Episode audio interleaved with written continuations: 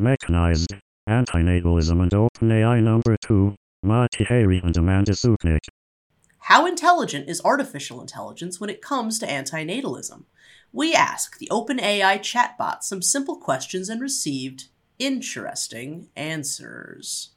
Hello, my name is Matti Häyry. I am an antinatalist philosopher. And my name is Amanda Sukenick. I am an antinatalist activist. So, Amanda, I know that our first encounter with the OpenAI chatbot was not all that encouraging. The machine got some things right, others wrong, and it clearly has a tendency to guess stuff that it doesn't know. This reminds me of how I answered chemistry and physics questions at school. If the question was about power, for instance, the formula was this. I knew that power is by definition the amount of energy transferred or converted per unit time. So I identified the energy and time measures mentioned in the question, divided the first by the second, and had my answer. The bot seems to have learned from me. But we can hardly fly to the moon, not that I'd like to, with this approach. Yet people worry about artificial intelligence taking their jobs. Even scientists I know. I think that's because they are asking the wrong questions. It's not our job anymore to do the calculations by hand. We need to be more creative. Any thoughts so far? Well, speaking as someone who grew up with hellacious dyscalculia, I could never do the calculations by hand to begin with. Creative solutions have always been the only possible approach for me, so I do believe you're speaking my language. Go on, Matti. I'm listening. What you got cooking this time? See, I have an idea. Yes, I know always dangerous, but there you go.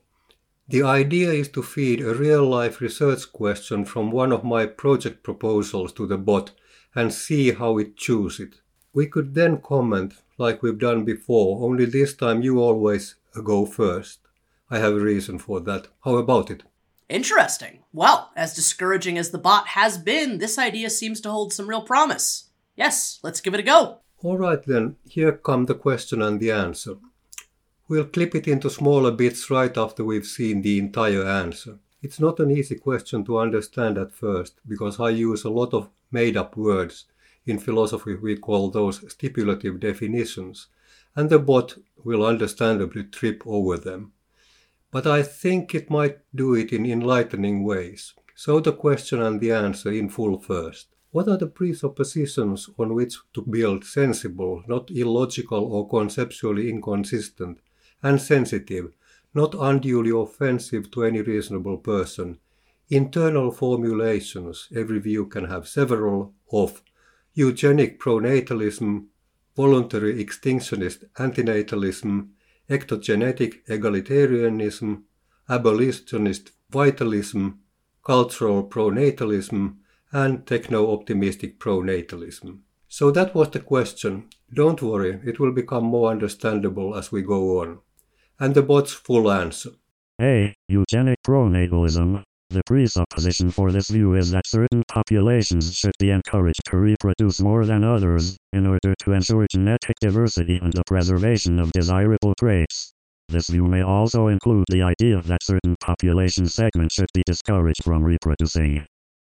B. Voluntary extinctionist antinatalism. The presupposition for this view is that the human species should voluntarily become extinct in order to reduce the global population and minimize suffering. This view may also include the idea that the human species should be preserved in some form, such as through cryonics or other forms of biotechnology. C. Ectogenetic egalitarianism. The presupposition for this view is that all people should have access to ectogenetic technology, which would allow for the artificial gestation of embryos outside of the womb, in order to ensure reproductive freedom and health for all. D. Abolitionist vitalism. The presupposition for this view is that all forms of oppression, including reproductive restrictions, should be abolished, and that reproductive freedom should be a priority. E. Cultural pronatalism. The presupposition for this view is that certain populations should be encouraged to reproduce in order to preserve their cultural and ethnic identity. F. Techno-optimistic pronatalism. The presupposition for this view is that new forms of technology can be used to improve the health and safety of reproduction, and thus should be encouraged. This view may also include the idea that certain population segments should be discouraged from reproducing. That That was intense. Lots to sort through in there. You can say that again. An overall observation is that the bot didn't really answer the big question, which was to formulate a sensible and sensible policy out of all these for the argument's sake. But it did describe something and we'll concentrate on that. First, however, I must explain that the six isms we are asking about are correlated. In the research proposal, I use a nice map to show their mutual positions. Eugenic pronatalism and extinctionist antinatalism are at the opposite ends of all this. States and churches often operate in the spirit of eugenic pronatalism, and it is, with some qualifications, the default value in discussions on pro and antinatalism. Extinctionist antinatalism is a creed and idea held only by a handful of academics and activists, as you well know, and it is the most vocal opponent of eugenic pronatalism, or so I would assume. The other four isms are compromise views between the extremes. All six are related to certain political ideals as well, but we need not pay heed to those in our quest. Does that make sense, at least initially? Absolutely. Anyway, my plan now is to proceed part answer by part answer, and in each case let you begin our commentary. I know that you have seen the research proposal, but I'm hoping that we get out of you something that isn't just my say so. Is that all right? Shoot. Let her rip. Okay. And here comes the first definition by the bot. Eugenic pronatalism. The presupposition for this view is that certain populations should be encouraged to reproduce more than others, in order to ensure genetic diversity and the preservation of desirable traits. This view may also include the idea that certain population segments should be discouraged from reproducing. Well, I think the bot actually may have done all right on this one. I would say that the presupposition of eugenic pronatalism, if I'm also being asked to provide a description that adheres to the bounds of sensitive and not unduly offensive, as you did, would be something along the lines that it explains that certain populations should be encouraged to reproduce more than others, I think eugenic pronatalist goes much further than that, though, particularly if the traits it's finding the most desirable have anything at all to do with race. Then this is Nazi fuel for sure. This just occurred to me, but ironically, eugenic pronatalists are actually a bizarre form of conditional antinatalism, aren't they? They only believe that they should breed and no one else? I agree. The bot did all right partly that certain populations should be encouraged to reproduce more than others, and that certain population segments should be discouraged from reproducing are the cornerstones of the eugenic movement. The movement, of course, was an attempt to take control over evolution. Francis Galton defined its first principles based on his cousin Charles Darwin's theory and the idea that the human species could be made better by helping nature a little. And you are spot on that when race is thrown in, we get what you call Nazi fuel. But it goes much deeper than that. Eugenics was all the rage all over Europe and in the United States and in other parts of the world for most of the 20th century. In the US, there were country fairs in which model families were paraded with the idea of having them breed more. All over the civilized world, that was in scare quotes, people with frowned upon habits or mental problems were involuntarily sterilized. As for conditional antinatalism, yes, but with a qualification. I would argue that this kind of biased birth control should not be a part of any sensible and sensitive antinatal agenda. It doesn't stop humans from multiplying and it, it adds injustice to the mix. And as for in order to ensure genetic diversity, the bot is most gloriously wrong. Eugenics is not about diversity, it's about standardization. Healthy, obedient workers and soldiers for the state. But I interrupted you. You were saying? No worries. Well, let me just quickly make a point of agreement with you in your qualification against any of this being a part of any real antinatalist agenda. I've said before that I try to include forms of conditional antinatalism within my antinatal sphere when possible, but there are exceptions, and this would be one of them. I do know of at least one antinatalist eugenicist Nazi, and it's a very bizarre circumstance to say the least. The really interesting part is that neither group wants such a person within their ranks. The right wing is disgusted by the antinatalism, and the antinatalists are disgusted by the eugenics and the Nazism. What a strange no man's land to find oneself in. Anyway, going back to what I was saying, this brings to mind the wise words of Les U. Knight, founder of VHEMT, who I think also hit this one way out of the park with the following statement. Maybe procreation is racism on its most basic level. I think all procreation is really an act of eugenics. To make the decision that one's genes should be perpetuated over already existing children in need of care is eugenics, as far as I'm concerned. That's interesting, and true, of course, at least partly. The selfish gene trying to survive. And if it's my gene, it's my gene pool, so implicitly racist, yes. But eugenic only if we use a folk definition of good genes. In other words, prefer ours to others. That's still going on all over the world and probably always will, as long as there is life and procreation. I'd call it more cultural and political though. We'll get to that later. Let's move on to the second definition. I have a feeling that I may learn something here. Voluntary extinctionist antinatalism. The presupposition for this view is that the human species should voluntarily become extinct in order to reduce the global population and minimize suffering. This view may also include the idea that the human species should be preserved in some form, such as through cryonics or other forms of biotechnology. So, first off, back around the time we were doing episode number 65 of the Exploring Antinatalism podcast, you originally labeled this category as simply extinctionist antinatalism. And I'm glad to see now that you have added the voluntary part, as I think there are actually several different kinds of extinctionist antinatalism, as well as non extinctionist forms as well. Yes, I'm recognizing both and implying that the involuntary form is the most extreme. I'm not absolutely sure anymore. I wrote the proposal before we started working together, and I may have been a bit confused. I usually am. Hmm, same. The bot seems to be having a little trouble fully grasping the implications of the word extinction or extinctionist. This isn't about reducing the global population or minimizing suffering. It's about ending both for good. Yes, agreed. That's the definition in my mind, too. But this misunderstanding runs far deeper than just the bot. Of course, it's having trouble conceptualizing this idea. Most people can't. I'm sure very few other individuals it's interacted with are extinctionists, and it's almost like I can hear a human sense of disbelief coming through in its answers. It's the same disbelief any extinctionist will hear when speaking directly to people about extinctionist antinatalism. Again, agreed. We are in deep waters here. The additional statement of this view may also include the idea that the human species should be preserved in some form, such as through cryonics or other form of biotechnology. That's quite a bizarre statement to find here. I hate to break it to the bot and to those that it's learned from, but that's just simply not what voluntary extinctionist antinatalism means at all. Voluntary extinctionist antinatalism has nothing to do with hibernating the human species until some point in time. It's not about a rebirth at some later, safer point when certain diseases are cured or a better planet has been found. It's about ending the human and or sentient experience completely, forever. We'll come back to this in dealing with some of the other answers.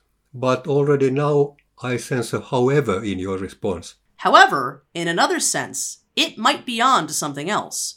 Not meaning to generalize here, there are certainly exceptions, but the vast majority of voluntary extinctionist antinatalism is anthropocentric, and does indeed wish to preserve nature and the animals.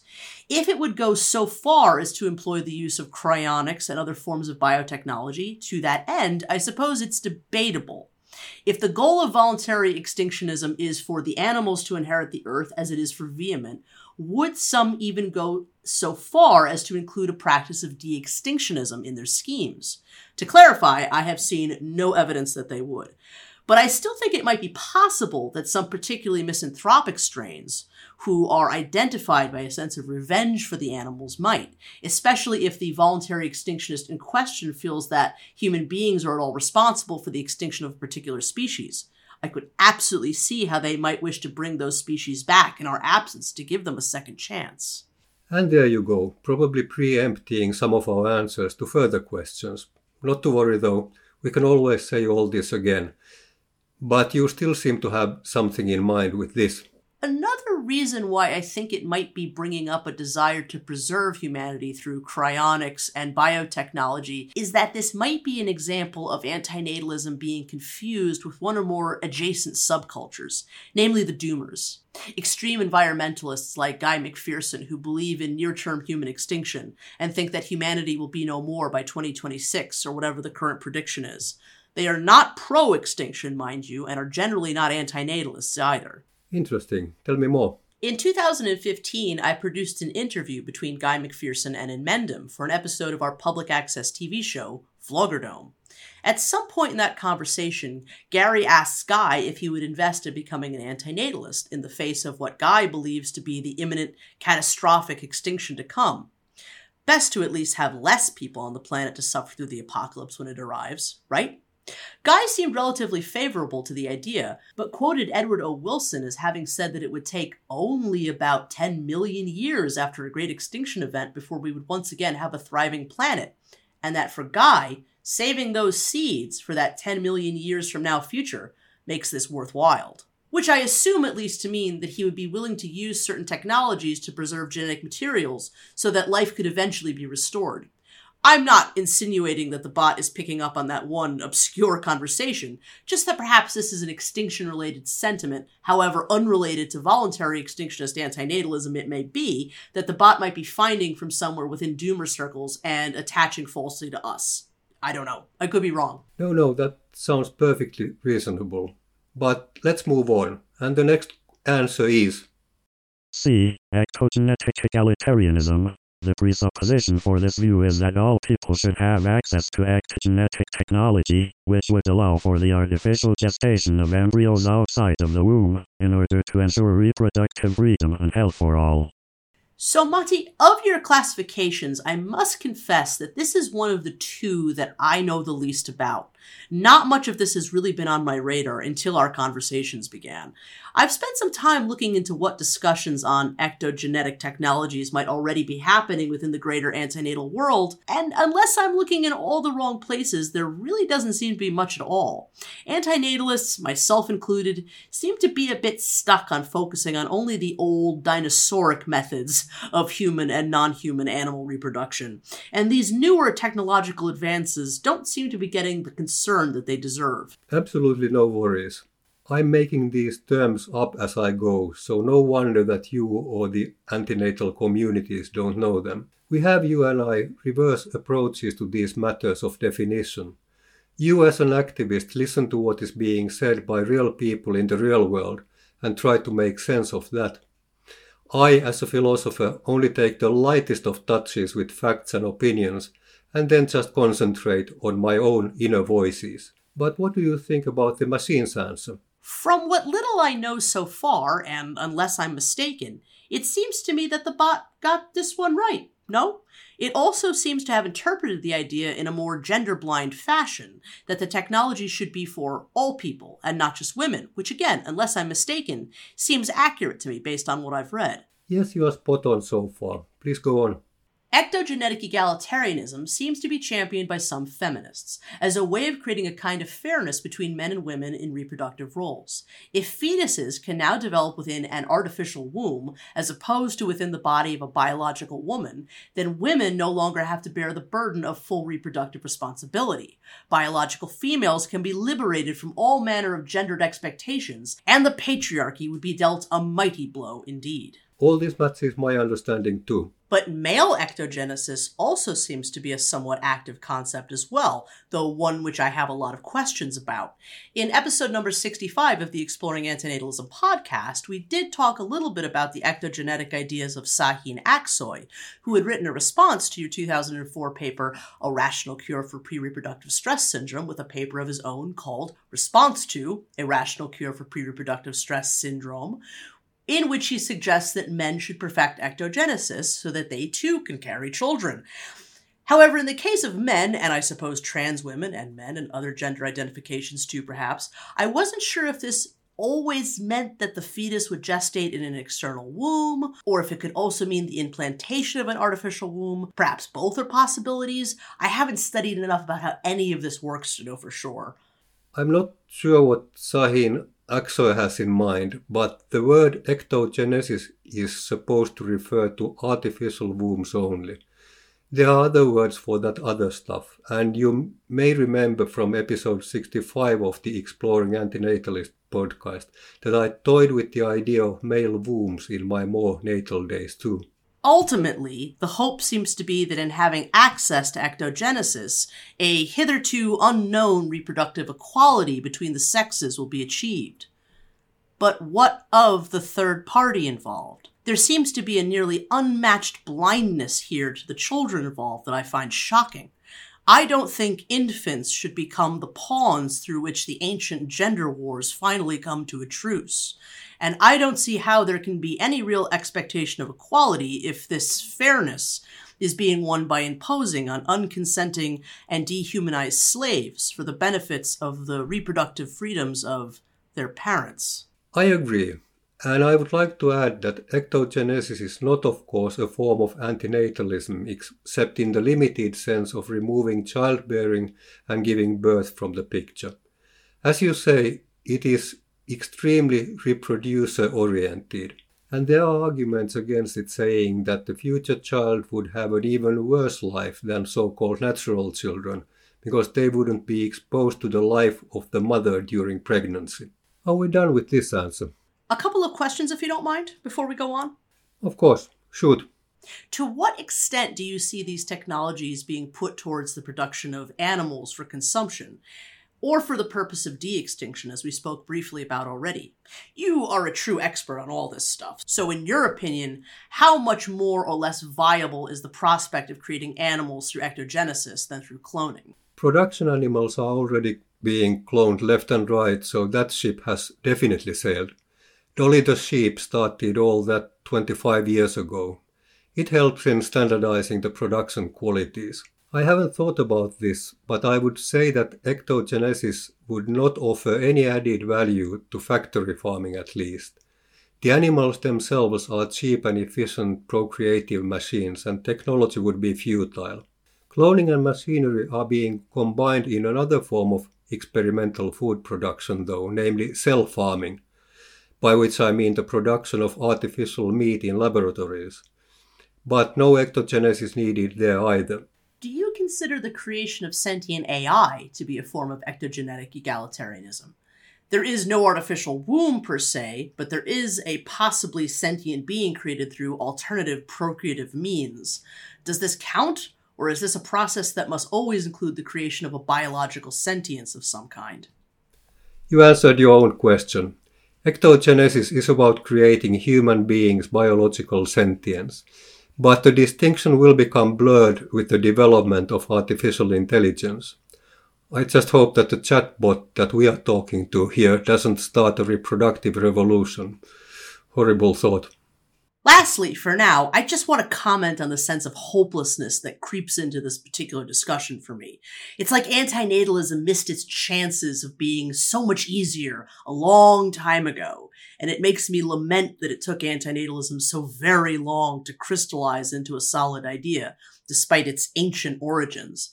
Perhaps we could have avoided all of these technological complications if antinatalism's gestation hadn't been so slow.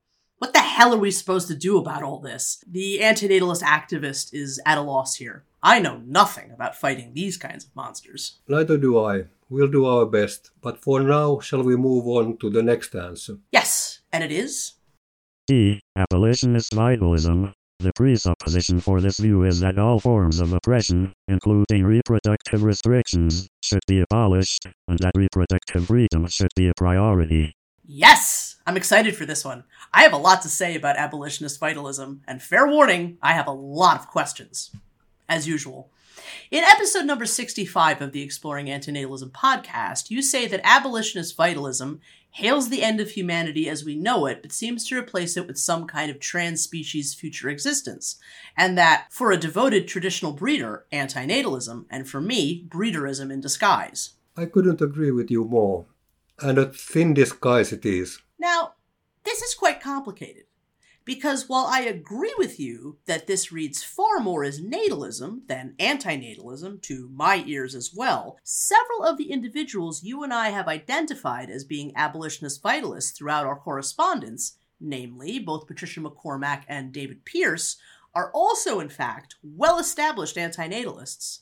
So, does that make abolitionist vitalism a form of antinatalism? Not in my book. In my map, only extinctionist antinatalism is antinatalism proper. Not in my book either, and same, but clearly others in the antinatal world do not agree with us. Another question Is an antinatalist still an antinatalist if they are pro animal natalism in some way? You and I have different views on this.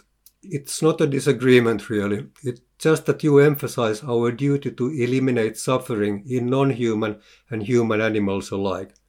I agree on the duty in theory, but I don't see any practical way to get rid of all sentient life on Earth.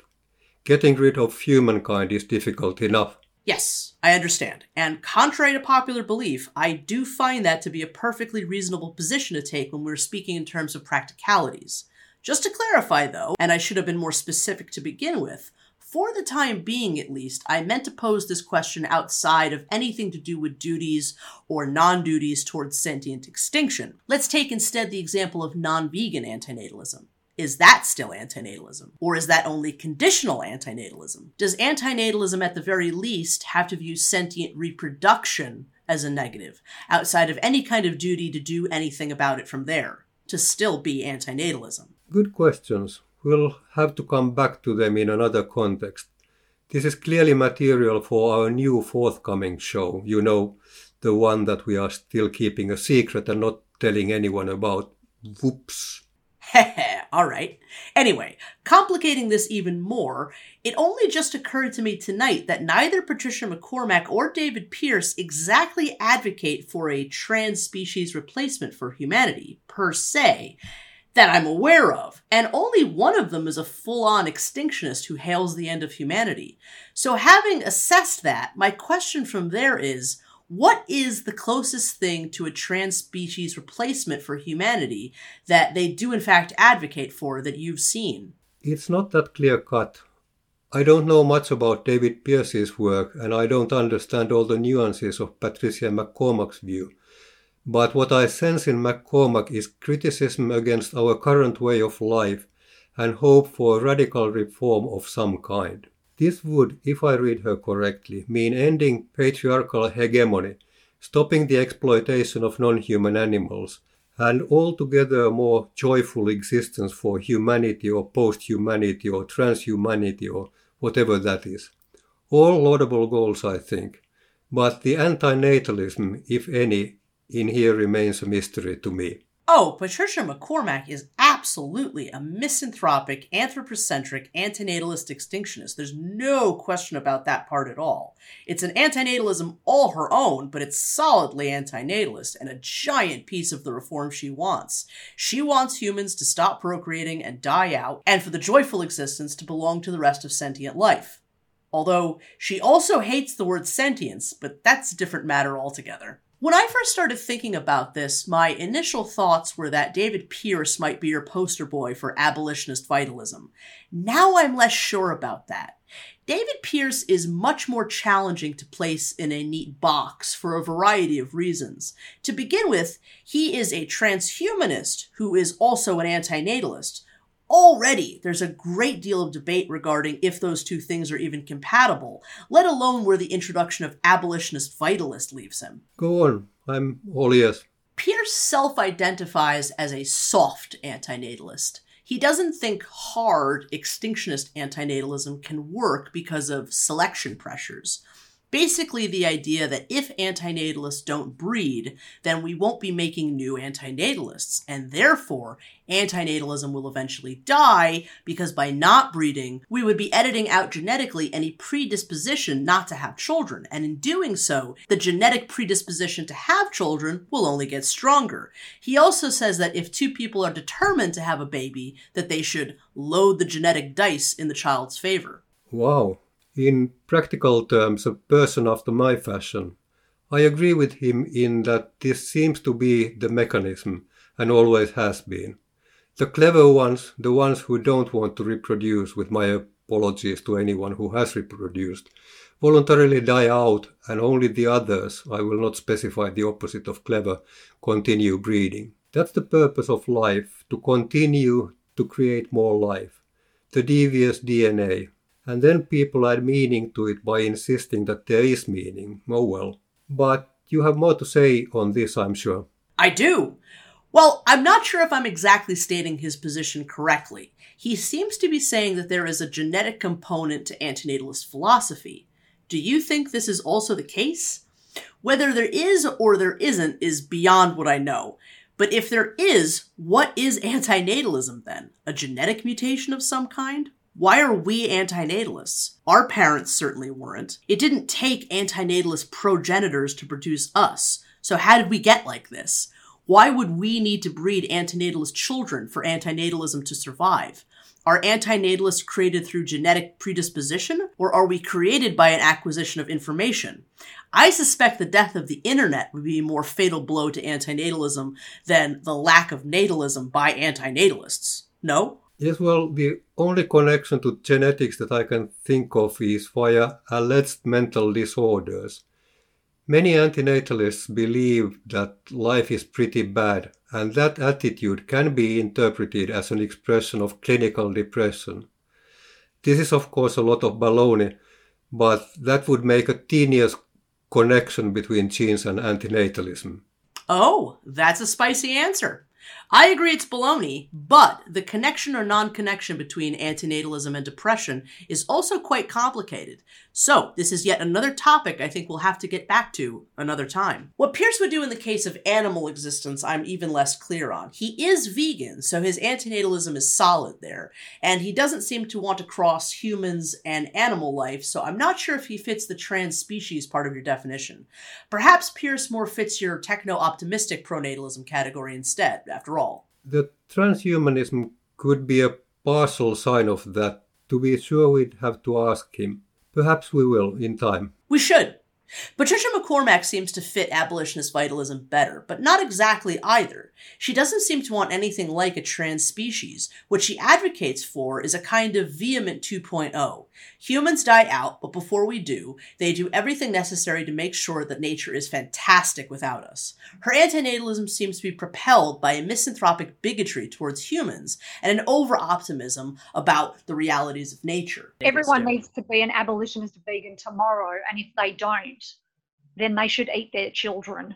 Say, you know, in a perfect world, no one breeds starting now. Mhm. Um, we would also have to use a very artistic eye Mhm. to observe the different environments that are reinstated, and we would have to attempt to reinstate through various forms of replanting and uh, diminishment of uh, a variety of environments and adaptation of a variety of environments.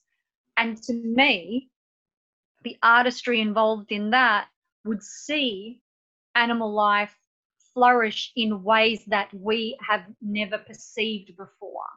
Okay.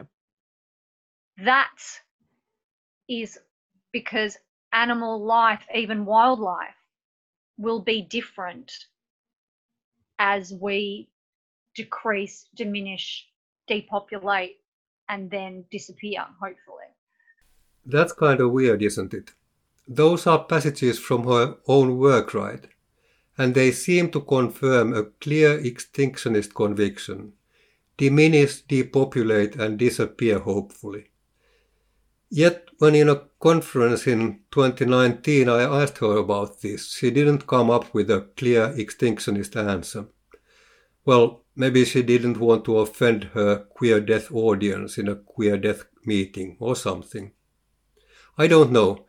It's all quite confusing. But let's hope that the Academy of Finland gives us the funding for the project, the one that has the research questions that the bot is answering for us here. Patricia MacCormack is a collaborator in it, alongside with David Benatar, the Your Hero post-humanists, the University of Manchester reproductive autonomy people, and, wait for it, the Chancellor of the Vatican's Academy for Life. Really, I've gone out of my way with this one. Getting all those around the same table would be quite something. You would be invited, of course, as the antinatal activist voice. Couldn't do it without you. Well, first off, Matti, thank you so much. You do make me a bit speechless sometimes. Not an easy thing to do. And of course, it would be the honor of my lifetime to be included in such a thing. Thank you. Regardless of any of that, I will continue to keep my fingers and anything else I can manage crossed tightly in the hopes that you are granted your most well deserved funding. Anyway, those were quotes from the interview I did with Patricia on episode 11 of the Exploring Antinatalism podcast in 2020. Yes, clearly a human extinctionist, I would say, though I can offer no explanation on her answer to you at the Queer Death Conference. That is confusing.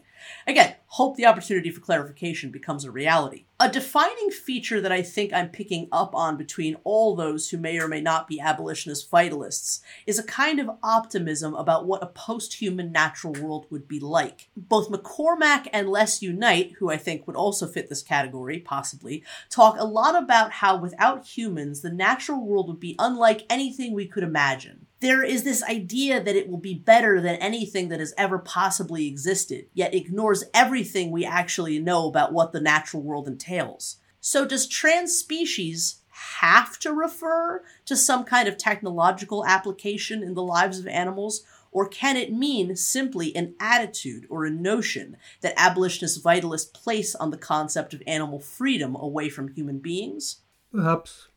But specify, please. If the answer to that question is yes, that the trans species future can simply mean the unfettered existence of all species away from humans, then to what extent does abolitionist vitalism represent all anthropocentric antinatalism? Because that is essentially what all anthropocentric antinatalism either consciously or unconsciously posits as an ideal.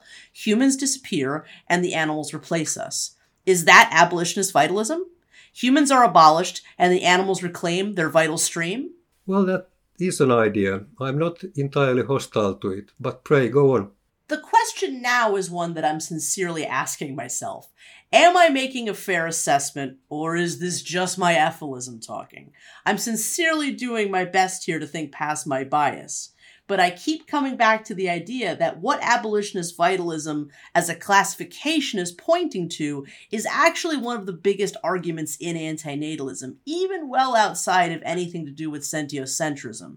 And that is, is a form of antinatalism that in any way is for the breeding of animals still antinatalism? Plenty of non-efilist, non-sentient extinctionist antinatalists who are instead of the category vegan antinatalists are actively entrenched in in this very debate every day. A non vegan antinatalist is, after all, in favor of a lot of birth to feed their carnism. It just doesn't happen to be human birth. Both MacCormack and Pearce are vegans, so their antinatalism is solid on that front. But if their position is also that we should not only do nothing to prevent animal birth after human extinction, but that we should facilitate it in some way or improve nature so that those lives are better, well, that's natalism as far as I'm concerned. If you're pro birth for the animals, how is that not natalism? If you're anti extinction for animals, how is that not pro natalism? So, my feelings now is that abolitionist vitalism is walking a strange line between antinatalism and natalism. It's natalist breederism because it seems to hinge on post human extinction animal pronatalism, but is also a form of conditional misanthropic vegan anthropocentric extinctionist antinatalism. Ouch! My brain hurts. Help! Matti, am I wrong? You are not wrong in anything that you are saying. For different reasons, I agree partly with them that we should maybe not mess with the non humans in the wild. It is just such a formidable task. But you take a deep breath now. We'll return to these whatever it takes. Another episode, another show. We'll make sure that our audience gets to the bottom of all this. Fair enough. But I haven't said anything about the bot. The bot is wrong, but of course it is. I think abolitionist vitalism is picking up on something really obscure and is making connections that few have before this. And I also think understanding abolitionist vitalism requires too advanced understanding of antinatalism first. And we already know that it does not have that. Absolutely. And with that, the bot's next answer. Cultural pronatalism The presupposition for this view is that certain populations should be encouraged to reproduce in order to preserve their cultural and ethnic identity. Okay, cultural pronatalism. Interestingly enough, you never really defined this one in specific terms back in number 65 of the Exploring Antinatalism podcast. So, in some respects, I haven't given this one as much thought as the others. Well, my first thought is that there must be many iterations of this, as there are, of course, many different cultures in the world, and all of them are full of procreators. So not only does this Hydra have many heads, it's probably the most common monster of all the pro and anti procreative types. At the beginning of this episode, you said that the other four isms are compromise views between the extremes of eugenic pronatalism and extinctionist antinatalism. And so I wonder how exactly cultural pronatalism is a compromise over eugenic pronatalism. And all I can come up with is that cultural pronatalism might, at least some of the time, be a little less aggressively racist than eugenic pronatalism, and is probably unwilling to go to the technological extremes that a eugenic pronatalist would to achieve its desired ethnic supremacy. So far, everything you say resonates with what I thought when I drew the map. The extreme view, eugenic pronatalism, is an uneasy combination of the cultural and techno optimistic views. Uneasy because one is conservative and restrictive, the other liberal and permissive. I recently argued in an article that the abortion debate in the United States shows how the seemingly disagreeing parties have a common goal to produce cannon fodder. I'm quite sure that cultural pronatalism has every potential to be extremely nationalistic, teetering on the brink of everything awful that eugenic pronatalism can become, but is also more interested in maintaining order and a sense of status quo. Maybe a lot of its darker sides, while they exist, are unconscious to most of its participants. Cultural pronatalism is ambient, always there in the background, guiding people with an unseen hand towards whatever the culturally correct procreative norms exist within that given society. Its power comes from the level of normalization that it has achieved. That's quite poetic, Amanda. My idea was originally much more mundane. This for me was the most common category within populations. We have children because people have children. Our parents and families want it. God commands it, and the state needs a workforce. But yes, now that you say it, those darker subconscious dimensions are probably there too. Nationalism has a lot of good and bad potential here, of course, like you say. But I think that when cultural factors are brought together with techno optimism, especially genetics, the result is even more combustible. Better and worse races, genocide, all kinds of horrors the kind of horrors that we live with in our current world. Yes, exactly. I imagine at least that practitioners of cultural pronatalism exist on a spectrum of extremes all their own, though the same could probably be said for people who exist in all of these categories. I think cultural pronatalism can be extremely religious, but I also suspect that it doesn't have to be. And again, I think that's a sign of how powerful it is even an atheist in a culturally pronatalist society can have just as powerful a reverence for life as a religious cultural pronatalist, though probably for different reasons. Their disbelief in a god does not necessarily signify to them that life isn't great and shouldn't be continued. In fact, their freedom from the idea of a deity may give them even stronger inclination to produce children. All good and valid. Even if there is no God, there is family, there is my country, my tribe, my kin, what have you. I also see how a cultural pronatalist can be on two different sides of the abortion debate. Some cultural pronatalists, I imagine, are extremely religious and therefore anti abortion, but I also imagine that there are cultural pronatalists who might be perfectly fine with abortion access or some abortion access so long as life itself continues. I think that's the unifying feature of all cultural pronatalism a belief in the preservation of life and civilization, preferably their lives and their civilization, but life and civilization regardless, no matter what. Yes, precisely. I couldn't agree with you more. But if the bot is correct in defining cultural pronatalism as certain populations should be encouraged to reproduce in order to preserve their cultural and ethnic identity, then cultural pronatalism and eugenic pronatalism might be interchangeable at least some of the time. Put into practice, these are very blurry lines. Exactly. That's why I'm asking money for many person years of research into it. We can touch the surface here with our chat, but there is so much more that should be thoroughly investigated. And thank goodness you are. This is all incredibly important research, supremely deserving of the chance to be fully realized.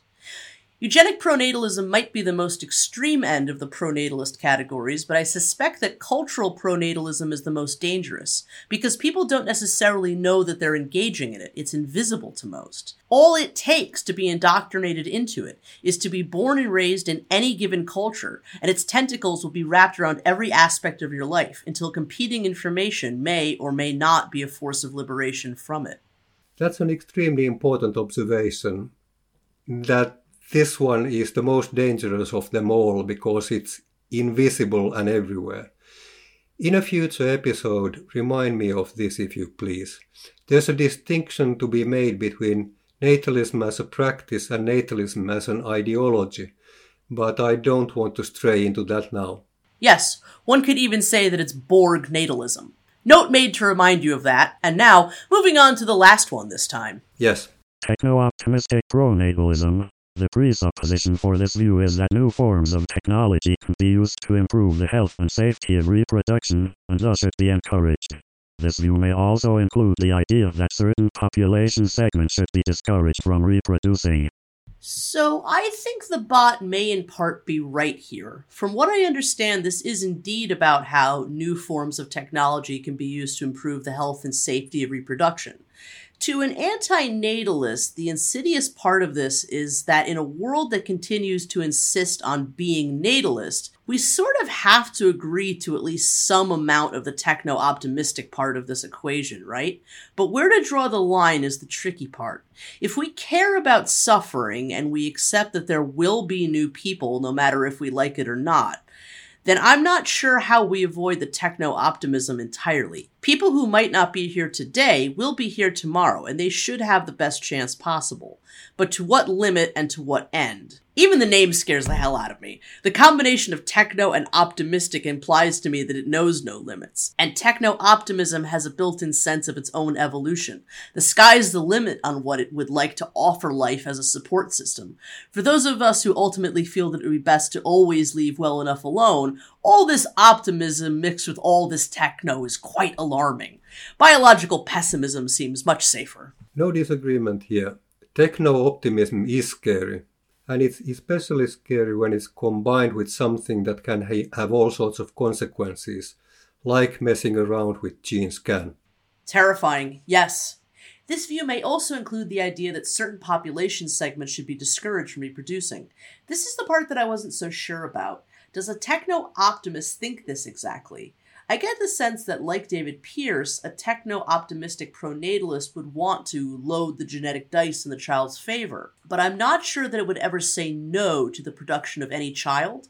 It seems like it looks at every biological disaster as a challenge, not exactly something to be prevented per se. I have included bioethicist Julian Savulescu, the founder of the Oxford Uehiro Center, in this category, so we can take his guidance.